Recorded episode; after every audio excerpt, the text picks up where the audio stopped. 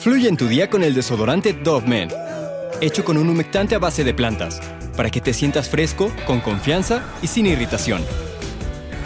Siente cómo fluye tu día con Dove Men. Él es muy bueno matando gente, es muy tranquilo, muy calculador. Fue lo que dijo el fiscal del distrito del condado de Lubbock, Matt Powell, un 26 de marzo del 2018, el día anterior a la ejecución de Rosendo Rodríguez de 38 años por un asesinato que cometió casi tres años antes. Pero todo inició el 13 de septiembre del 2005, cuando los trabajadores del vertedero de la ciudad de Lubbock vieron una maleta entre los montones de basura. Les pareció extraño que alguien la tirara debido a que parecía bastante nueva. No era algo que vieran todos los días, así que decidieron echarle un vistazo por dentro de esta maleta y al abrirlo hicieron un descubrimiento horrible. Ahí, doblado en posición fetal, estaba el cuerpo sin vida y violentado de una mujer bastante joven. La policía fue llamada a aquel lugar, no había nada que identificar a esta chica, solo un tatuaje en el tobillo con la palabra verano. En la autopsia, más tarde se determinaría que llevaba sin vida unas 24 horas. Sus heridas indicaban que había sido abusada. Había sufrido 50 heridas traumáticas por un objeto contundente por todo el cuerpo. Las heridas en su cabeza eran particularmente graves.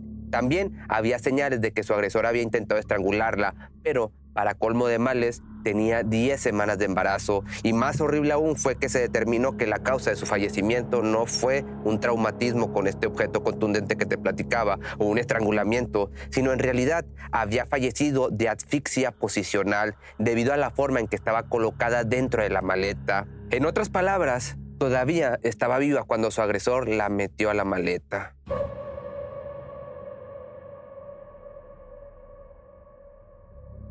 Hoy te voy a contar el caso de Rosendo, mejor conocido como el asesino de la maleta.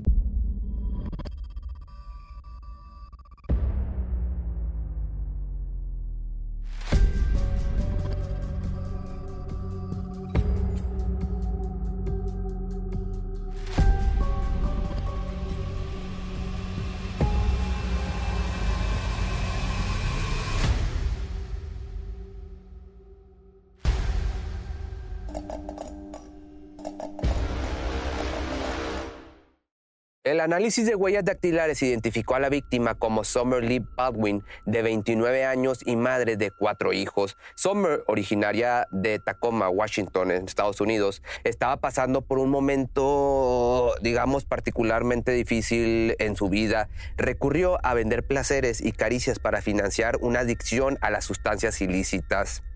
Los especialistas sabían ahora quién era la víctima y cómo falleció, pero la pregunta ahora fue, ¿quién pudo haber hecho esto? ¿Qué clase de persona podría tener la sangre tan helada y tener tan poca consideración por esta mujer para brutalizarla de tal manera y tirarla a la basura como si literalmente fuera desperdicio? La única evidencia que tenían, además del cuerpo, era la maleta en la que la encontraron y estaba extremadamente limpia. Solo había una etiqueta de plástico en la agarradera que habría sido donde estaba el precio y en el bolsillo por la parte de adentro había una pequeña etiqueta con el UPC, que esto viene siendo el código del Producto Universal, pero no había otra cosa. Los investigadores descubrieron fácilmente que la marca y el modelo se vendían exclusivamente en Walmart. Así que fueron a la más cercana y efectivamente encontraron maletas idénticas a la venta. Un empleado de este lugar pudo usar el código UPC para determinar cuántas se habían vendido en las últimas 48 horas, así como la fecha y hora de las compras. Resultó entonces que se habían vendido dos. A partir de ahí sacaron las imágenes de vigilancia para las fechas y horas de las dos compras. Una fue vendida a una mujer alrededor de las 3 de la tarde del 12 de septiembre y la otra a un hombre de unos 20 años. La mujer evidentemente había sido descartada como sospechosa. El hombre era hispano para acabarla de chingar en buenas condiciones físicas, con un peinado muy corto y vestía una camisa verde. Parecía extremadamente tranquilo y calmado mientras hacía sus compras. Según la grabación, compró la maleta esto de las 3.30 de la madrugada, que yo no sabía, pero supuestamente es la hora de mayor afluencia comercial y aparte que es la hora del diablo. También compró un par de guantes látex. La cinta, el video lo mostraba conduciendo una gran camioneta roja. y a pesar de que daba la impresión de que sabía exactamente lo que estaba haciendo, había cometido un gran error al comprar con o al pagar con su tarjeta de débito. Los investigadores entregaron al Walmart una citación federal para que pudieran averiguar el nombre de este sujeto a partir de esta tarjeta de débito. Y era ahí que había sido descubierto Rosendo Rodríguez III, de 25 años. Rodríguez era nativo de Wichita Falls, Texas, y había asistido a la Universidad Tecnológica de Texas en Lubbock. No tenía antecedentes penales, pero a la par tampoco era completamente desconocido para la policía. Su nombre había surgido en relación con la desaparición de un adolescente de este mismo lugar por allá del año 2004 mas nunca se lo consideró seriamente como sospechoso. Pero, como siempre te digo, no nos adelantemos, no se vale spoilear, de esto te hablo un poquito más adelante. Rodríguez estaba en las reservas de la Marina de los Estados Unidos que se encontraba en Lubbock trabajando en ese momento. Se alojaba en un Holiday Inn del centro de convenciones desde el 9 de septiembre. Extrañamente optó por quedarse en un hotel diferente del resto de su unidad de reserva y bajo el alias de Tomás Rodríguez. Así que el 15 de septiembre, dos días después de que se descubriera el cuerpo de Sommer, se emitió una orden de arresto contra él. En la habitación del hotel, los investigadores descubrieron una serie de pruebas incriminatorias, incluida una etiqueta en la nueva maleta bolsas del Walmart y un envoltorio de globitos de preservativos. Junto a la cama y sobre la alfombra había un charco de sangre, de igual forma salpicaduras en los somieres y el colchón y se encontraban guantes de látex tirados en un bote de basura al final del pasillo. Las evidencias se analizaron en busca de ADN y resultó ser compatible con Sommer Baldwin. Los guantes de látex tenían rastros de ambos, tanto de Sommer como de Rodríguez. Pero esto no era lo único. Un informe generado por la tarjeta de la habitación mostraba una lista de las veces que la utilizó para ingresar, lo cual correspondía con la forma en que los investigadores esperaban que Rosendo hubiera pasado la noche del 12 y 13 de septiembre. La utilizó a eso de las 12.30 de la madrugada del día 13 que es cuando probablemente ingresó a la habitación junto con Sommer.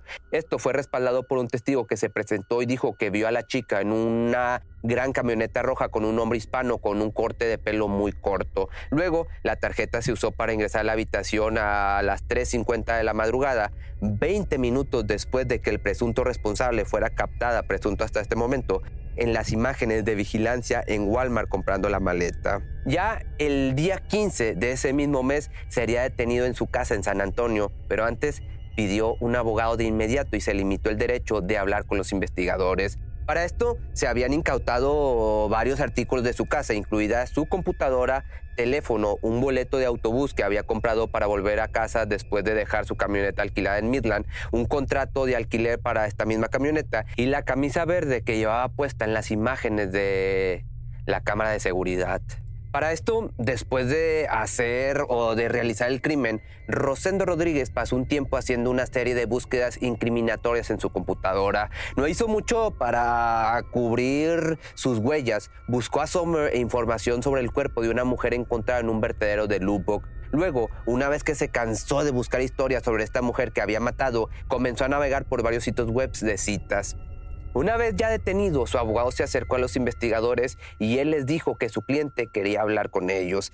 Este les dijo que él y Sommer tuvieron una noche de pasión en la habitación del hotel aquella noche, pero todo había sido en común acuerdo. Que por cierto, él había usado un condón, razón por la cual no se encontraron rastros de su ADN en ella. Cuando terminaron, ella comenzó a fumar crack, lo cual él desaprobó y en sus propias palabras dijo que le arrebató la pipa y ella lo atacó con un cuchillo. Para defenderse, la estranguló y simplemente murió, así sin más ni menos. Evidentemente, no pudo explicar las cerca de 50 heridas que la mujer había sufrido, que tenía, y el hecho de que su sangre salpicó la habitación del hotel. Tampoco la mujer tenía heridas defensivas, que seguramente tendría si ella realmente lo hubiera atacado con un cuchillo. O sea, sus declaraciones no cuadraban en nada.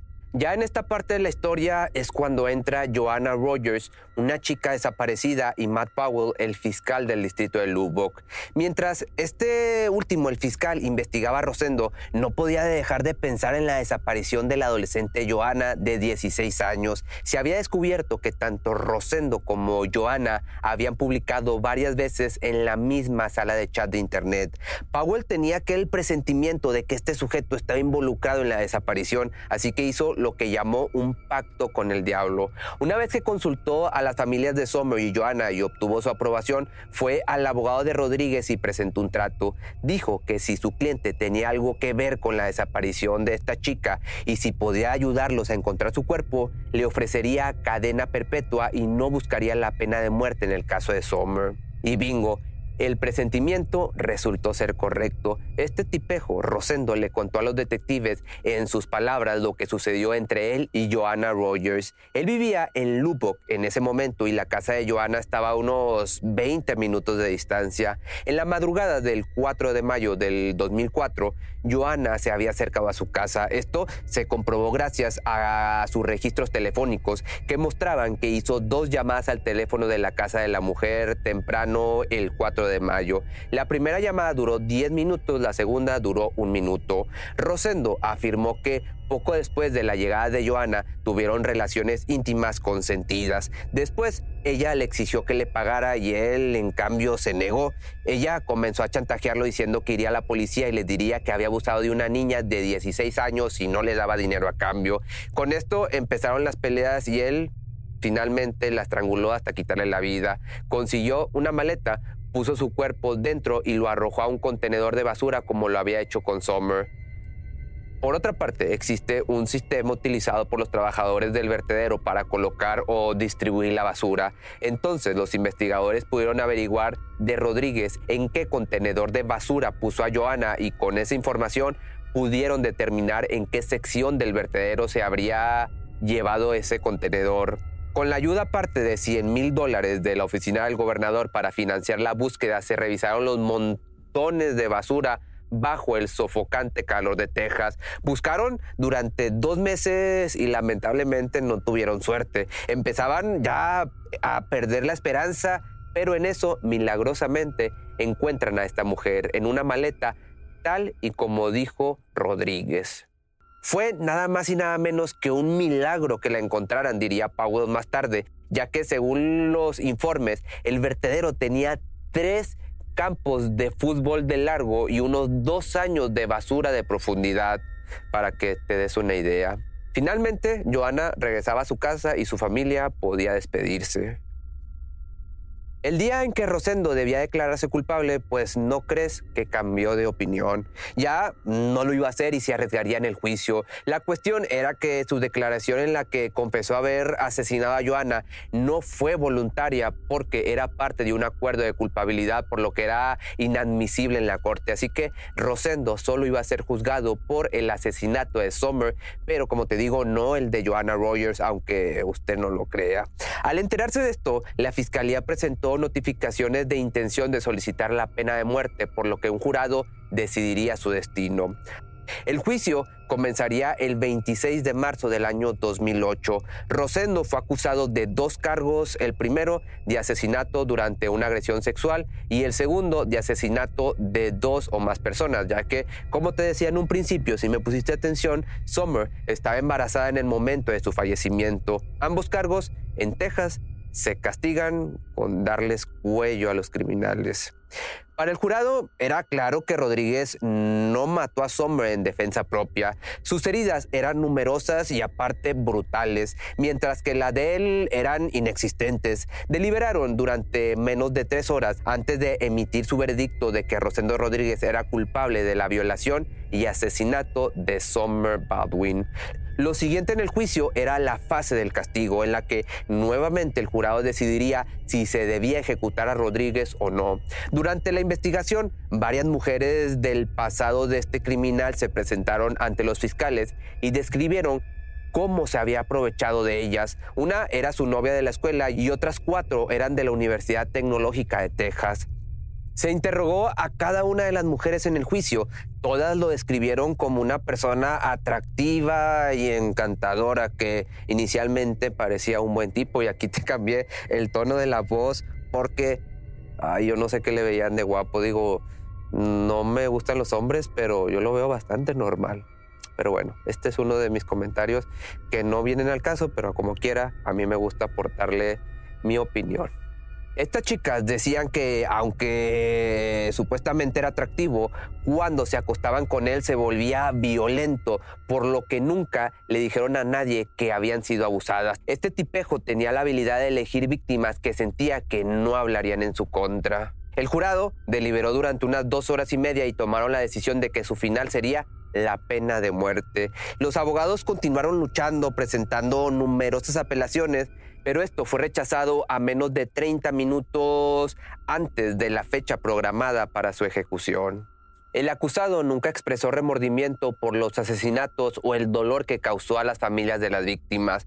Cuando se le preguntó si tenía algunas palabras finales antes de su ejecución, hizo un discurso de siete minutos en el que insistió a la gente boicotear los negocios en Texas hasta que el Estado eliminara la pena de muerte. Se quejó de que sus apelaciones fueran rechazadas por el tribunal y simplemente dijo, el Estado puede tener mi cuerpo, pero nunca mi alma. Finalizó pronunciando, he peleado la buena batalla, he corrido la buena carrera, estoy listo para unirme a mi padre.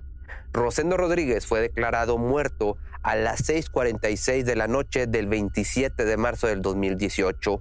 En cambio, el padre de Joana comentó después de la ejecución que una disculpa de Rodríguez no habría hecho ninguna diferencia, ya que él solo se preocupaba por sí mismo. Es un sociópata, dijo. Si te gustó este video, recuerda que el servicio al cliente es, es, en mi Instagram por mensaje directo o en Facebook por inbox, también en mi correo que es correo arroba pepemisterio.com.mx y la merch la puedes encontrar en mi página que es eh, pepemisterio.com, que hay playeras como estas, que es la de horror, y mi favorita, que es esta, la de la Dalia Negra. También puedes encontrar otras cuatro camisas diferentes y juris. Y pues ya sabes, te digo, la puedes encontrar en pepemisterio.com y nos vemos en el siguiente video. Fluye en tu día con el desodorante Dove Men, hecho con un humectante a base de plantas, para que te sientas fresco, con confianza y sin irritación. Siente cómo fluye tu día con Dogman. Cuando el tráfico te sube la presión, nada mejor que una buena canción. Cuando las noticias ocupen tu atención, enfócate en lo que te alegra el corazón.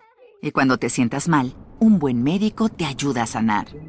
Sabemos que mantener tu salud es tu prioridad, también es la nuestra en Kaiser Permanente, donde trabajamos juntos para cuidar de todo lo que tú eres. Kaiser Permanente, para todo lo que tú eres. Kaiser Foundation Health Plan of the Mid-Atlantic Stay Inc. 2101 East Jefferson Street, Rockville, Maryland 20852.